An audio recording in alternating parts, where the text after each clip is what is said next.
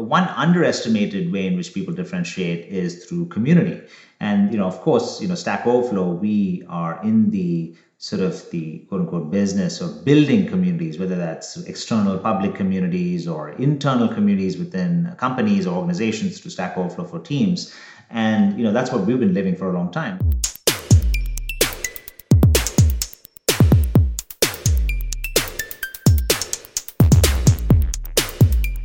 Are you struggling to deploy cloud native applications to a hybrid cloud?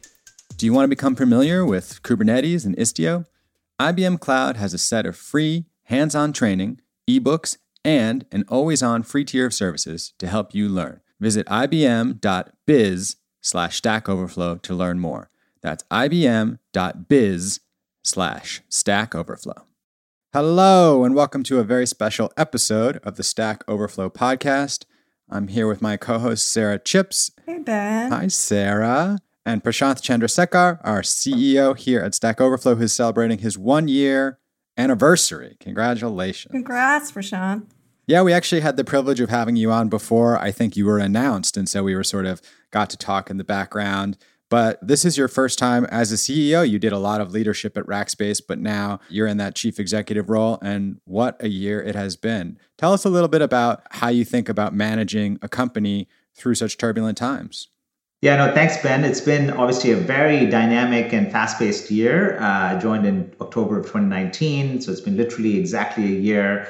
But it's been fantastic. It just all in all, I would say that we, uh, when I first joined in 2019, late 2019, it was uh, really uh, to make sure that we had this long-term path for the company, and you know what is the next kind of era of Stack Overflow was really the thought process, and that continues to be very much you know the thinking. And now we have a lot more solidity in our long-term vision, and also an actual plan and real funding, and all sorts of things that I'll cover here. But in general, you know, coming in in 2019 uh, was all about uh, meeting with the team, really understanding what was going well, what things needed to improve as we uh, really progress towards our mission of helping write the script of the future by serving developers and technologists. Uh, making sure that we had a foundational set of core values, making sure that we had our top five strategic priorities for 2020. Uh, so all those things, I think, really listening to the organization to ultimately get to an, a plan for this year, I think, was the foundation of that first quarter. Uh, the second quarter in uh, Q1 of 2020, which is really the first quarter of this year, uh, was all uh, focused on bringing in some really strong executives into the company and leaders who have been in the technology space for a long time. So, you know, we brought on Teresa Dietrich as our Chief Product and Technology Officer. We brought on Tim Miller as our Chief Revenue Officer. We brought on Jeff Justice as our VP of Customer Success. Uh, we opened up a new office in Austin and a team uh, that we launched down there focused on sales development efforts. So, just in terms of adding to sort of the, the muscle of the organization in many ways relative to where we're headed was important. I think that was probably the biggest accomplishment in Q1.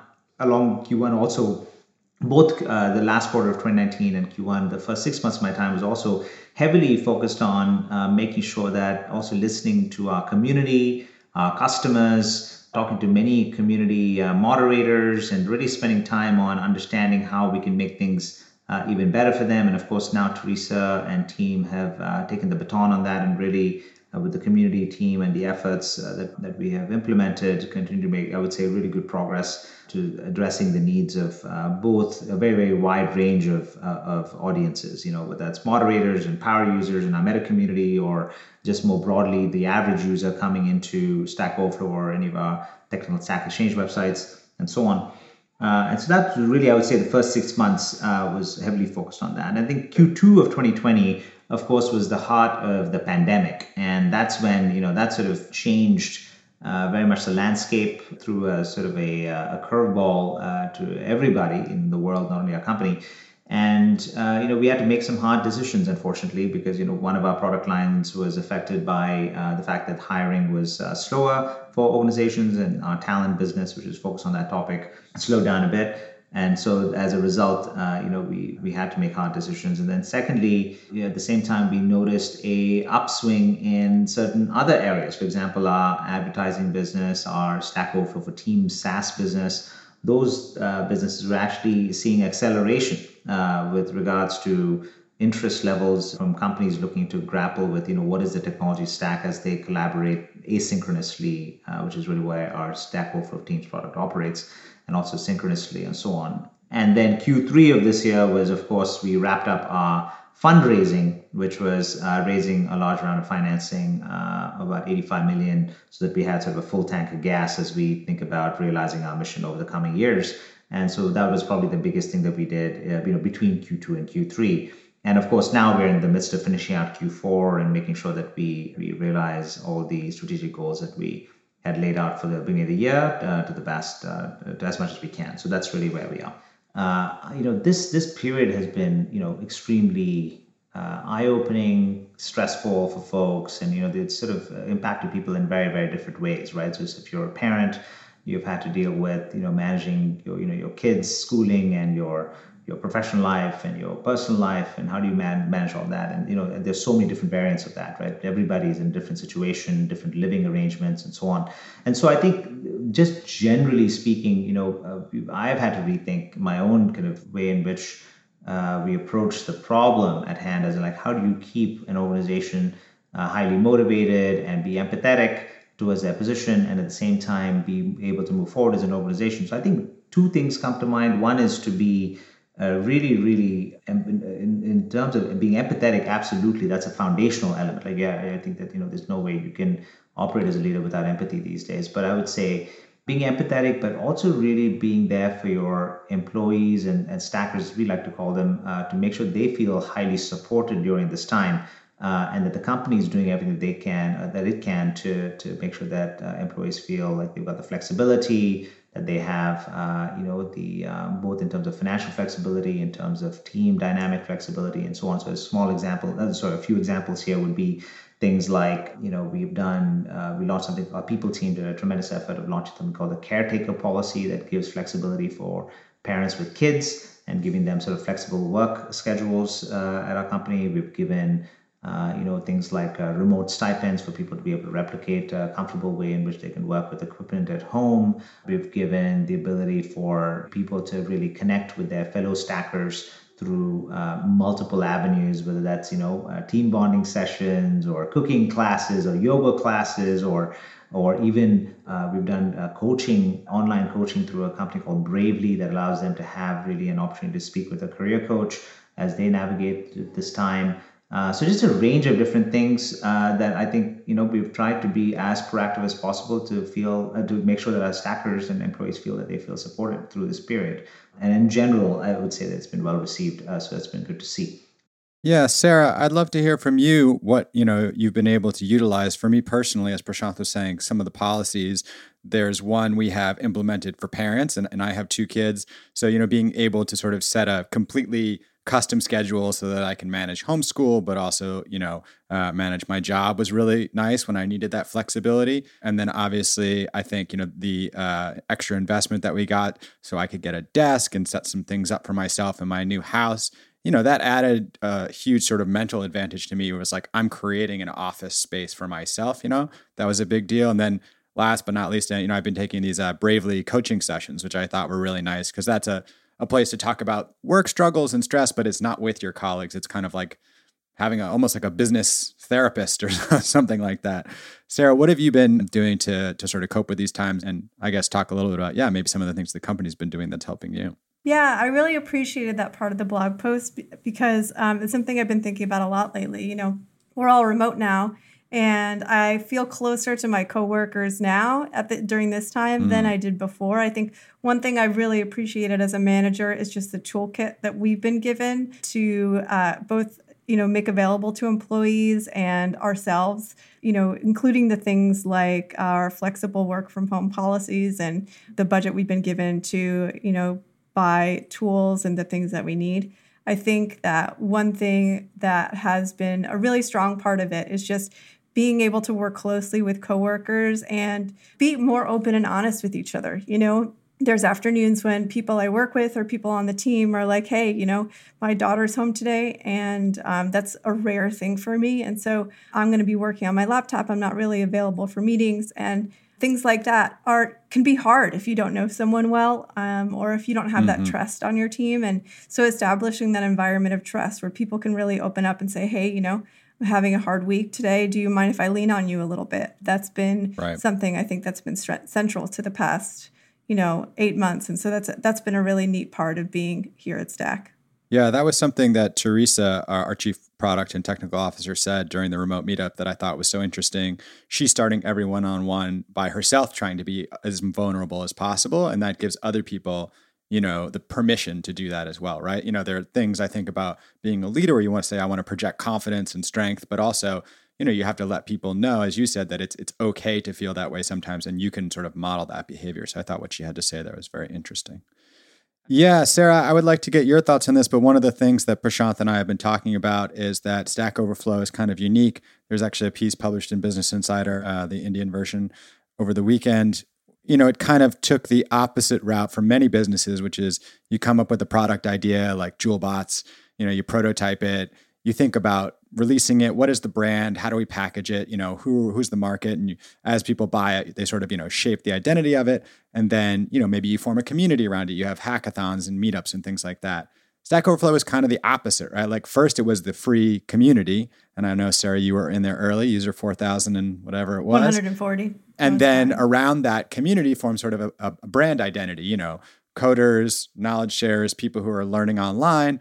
And then out of that came learnings about, oh, you know, maybe we could productize the interest here or, you know, the recruitment. But I think most specifically, Stack Overflow Teams is taking the platform, the public platform and the community, you know, sort of learnings and turning that into something that works internally. So it's interesting to me to have that sort of reverse evolution. And we may see things you know more things like that in the future i think yeah i think on a much smaller scale than stack overflow i've seen a few companies start communities first or companies mm. organically come from communities and i think it really allows you to truncate the length of time it takes to determine what people need right if you have mm-hmm. those people that you're hearing from that you're already talking to like we have in our community we're able to work in a much more thoughtful product led way because um, we talk to them all the time we sit with our users and we hear from them this is what we could really use from you. And in the case of teams, it was, you know, we have a lot of coders that come to our site and they want to ask questions that's specific to their code base, uh, and they can't mm-hmm. because it's a security issue. Um, and so right. we started to hear from them. You know, it, it would be so great. You know, I have a, we have an internal team of a thousand coders, and or you know, some of them are thirty thousand coders, and we want to ask each other yeah. questions, but we can't. And being able to hear that from our existing users and build a solution that works for them is great. And the neat thing is that it works, you know, beyond just coders. We're seeing this have a great impact on organizations. Yeah, no, it's a great. Uh, it's I think it's a great question and observation, and you know I've talked about this quite a bit uh, externally recently. Is that most companies when they differentiate, they think about uh, product almost all the time. You know, maybe eighty percent of the time, and then uh, some companies differentiate using brand. And I think uh, so. Those are the two primary ways in which people, the two pillars at the macro level that people think about product and brand. But one underestimated way in which people differentiate is through community. And you know, of course, you know, Stack Overflow, we are in the sort of the quote unquote business of building communities, whether that's external public communities or internal communities within companies or organizations through Stack Overflow for teams and you know that's what we've been living for a long time. And so to your point stack overflow you know we took a different uh, vantage point. And this is by the way uh, we see some other uh, you know there's some great companies that have done this like a like a mongodb is another example of a company that's done this really well. And that like both of us we started with a community with solving a very specific set of problems and you know making life easier for developers back in the day. Uh, and that obviously really really grew very virally and then after that point, that, that created its own brand. You know, Stack Overflow is a very, very powerful brand. It's a top 50 website in the world uh, because of that community. In many ways, what that community created in terms of the value that it that it creates for everybody. And that brand was the second dimension through the different uh, for differentiation. And then finally, you know, more recently in our evolution, we've started, you know, more deliberate efforts around how do we build products that extend the value of the initial problems that we were solving through the public platform and the community into even more value added things. So, so that leads to this kind of place in time for us as a company is like, you know, what does it mean to be product led? Yeah, I think that's really well articulated. One of the things we learned during the remote meetup was sort of what is our thesis and, and thinking through deeply what it means to be a product led company. I learned a lot from listening to you speak and from Teresa. One of the things I thought was really interesting was that there is this moment where you say, like, well, you know, if we release this product, what do we think the total addressable market is? Or, you know, how are we going to create demand? But a more interesting way might be the opposite, where you have a public platform and as you see demand growing internally for a certain feature, or as Sara said, you know, for a certain offshoot of it, you can say, all right, let's let that demand build up to a certain point, And then we know, you know, we're going to be able to land with momentum because we've already seen from the public side, hey, this is something people are asking for. Prashanth, talk to us a little bit about your sort of what's your interpretation of a product led company? It's really an extension of what we have historically done uh, by focusing on the user in a way that's hyper focused to make sure that that user experience in terms of the problems that they're facing on a day-to-day basis is we're obsessing about how to solve those problems at every step of their journey with stack overflow and you know if you if you do uh, look at some of business history you'll see that uh, or just technologies uh, technology companies you know the fastest growing organizations are actually product led versus any other sort of form factor right? Whether that's sales led or marketing led and so on. And so we really think it's very much along the lines of our dna as a company. And you know we really also want to we really see there's benefits to the community because the community the way they benefit is that they get a much more deliberate effort from our company and organization to deliver on features and requests from the community on, on what they would like to see both on the public community side and for us to be systematic and almost in a product roadmap and launch sort of perspective and taking that product lens to that equation uh, to that problem and then extending that value to paid products like stack overflow for teams where if they want to collaborate and share knowledge asynchronously, especially in this remote era where you know people are suffering from all the synchronous work and through Zoom fatigue and so on, uh, or being constantly pinged on your ChatOps uh, program. Then you have the ability to do that through Stack Overflow for Teams with the same loved format for the most part uh, that you know you get to extend internally. So so we believe that the focus on the user and then to drive adoption and viral growth as a result of that allows you know there's immediate virtual cycles where the more and more people that are on the platform the more and more that community internal community gets valuable so the same principles we've used externally in the public community can be extended internally uh, which is why i think being product led i think is powerful so I guess yeah, I mean over the year, what's one thing you would say you know has been really exciting or different to you know your perspective in terms of features we've released or you know product changes we've made? What's one thing you've seen that you feel like was really special in your first year? Yeah, so Articles is effectively a, a new feature that we've launched in our Stack Overflow for Teams uh, product, uh, and it's through you know our in our business tier, which is our mid tier. And the idea was really born because of customer feedback. And so what we noticed is that our, you know, our much loved Q&A format, which is so popular in the public uh, platform and community, uh, and also which was the foundation of what we built in our Stack Overflow for Teams product, uh, what we heard customers say is that, yeah, I think this is very powerful. What would be even more powerful for me to even retire my internal wikis uh, and you know other things that maintain uh, some uh, you know longer form content is if you actually enable longer form content you as in stack overflow enable longer form content uh, in combination with q&a so we went and explored that. Our team product engineering uh, teams uh, did a tremendous job of, of exploring that. And you know teresa dietrich our cpo you know announced this on a on a blog post earlier this quarter.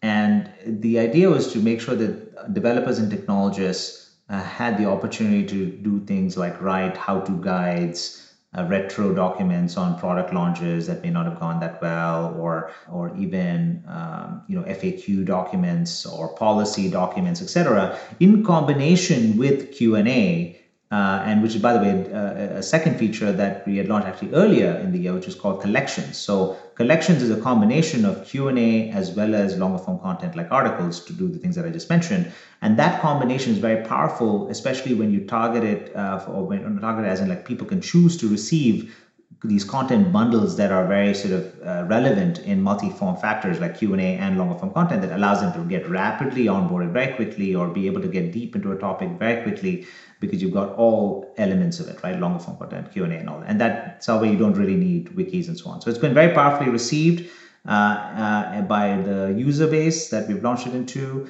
And what's even more exciting is this week we launched our business tier in self-serve fashion uh, so that people can just go onto our websites and basically sign up for Stack Overflow for Teams and experience articles and experience Q&A and all those sort of things in that private setting within their companies.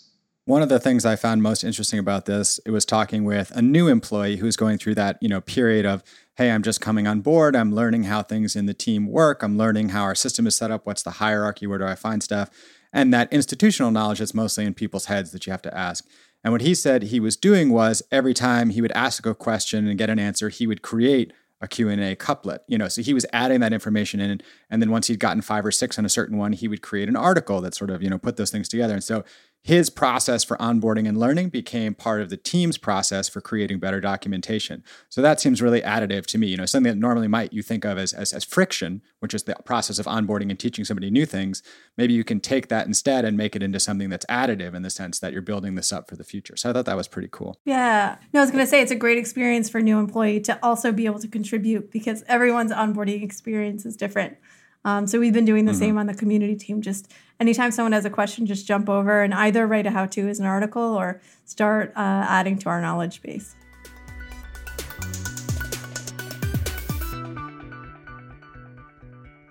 All right, before we go, I just have to shout out the ticket smash on the community team. Two weeks, 631 tickets.